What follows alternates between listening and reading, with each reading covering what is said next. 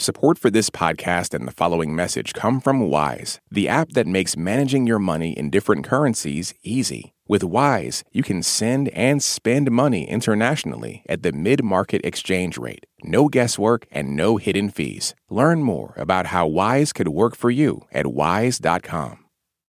Today, on the state of Ukraine, is Russia finally feeling the heat of international sanctions? I'm Christine Arrowsmith. Since its invasion of Ukraine, Russia's faced sanctions, trade, and financial restrictions. Despite that, its economies remained resilient. Some even call it the bunker economy. But as NPR's Stacey Vanek Smith reports, as oil revenues decline and the war in Ukraine drags on, Russia could finally be feeling the effects of international sanctions. As the Russian invasion of Ukraine was ramping up, the country's economy was hunkering down. Sanctions closed in, cutting off Russia from most global banking and trade. But the economy proved surprisingly tough. Russians even developed a nickname for it. It's called the Fortress Russia. Fortress Russia. Alexandra Prokopenko grew up in Russia. She studied economics and business and eventually took a job in Moscow at the Russian Central Bank. She says the sanctions from more than 40 countries were expected to hammer Russia's economy. Instead, it held pretty steady. They uh, put a lot of effort in this uh, resilience. A lot of Russia's resilience came from oil prices. The invasion of Ukraine caused a global panic that pushed the price of oil way up. Oleg Itskhoki is an economist at UCLA. He says Russia has been able to sell its oil to China and India, among others. And a lot of the sanctions against selling oil and gas to Europe didn't kick in until the end of last year. So Russia was raking in money for most of 2022. Russia was making about a billion dollars a day, which essentially financed the rest of the economy. But Itskhoki says this year has been very different. European sanctions have kicked in, so oil revenues are way down. And now the war is costing Russia hundreds of millions of dollars a day. That's exactly why 2023 is a year of difficult choices. A year of difficult choices. Itskhoki says right now, Russia needs money, and raising it is not going to be easy. President Vladimir Putin will either have to raise taxes or force people to buy war bonds, or both. And that could erode support for the war, which Putin desperately needs. The Kremlin obviously is paying attention to what's particularly unpopular among the population. They're trying to navigate what's least unpopular. Fortress Russia is starting to feel the heat. And it's not just a lack of funds causing problems.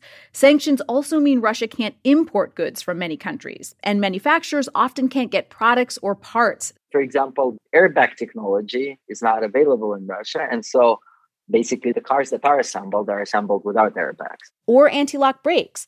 Many of the trains, planes, and other high tech goods that are made in Russia are using technology from decades ago. Russia can import a lot of things from places like China, but that takes business away from Russian companies, and it risks creating an even greater economic dependence on China, which Putin does not want. But the biggest issue facing the Russian economy is not products or sanctions, it's people. We saw a massive brain drain. Alexandra Prokopenko says it's estimated nearly one and a half million young Russians have left the workforce since the invasion began. Many have fled the country, especially educated, skilled workers. Prokopenko says without workers, many Russian companies and businesses are having to scale back or even shut down. In fact, Prokopenko herself is among the young workers who have left. I left Moscow shortly after the invasion. Prokopenko now works at the Council on Foreign Relations in Germany, but she says she misses Moscow every day.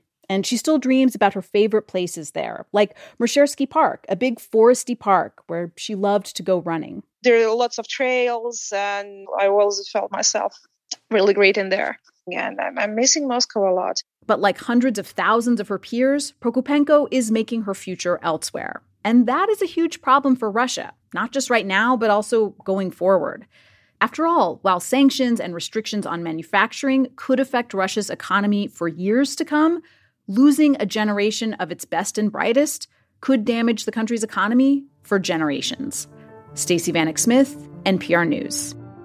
Thanks for listening to the State of Ukraine from NPR News.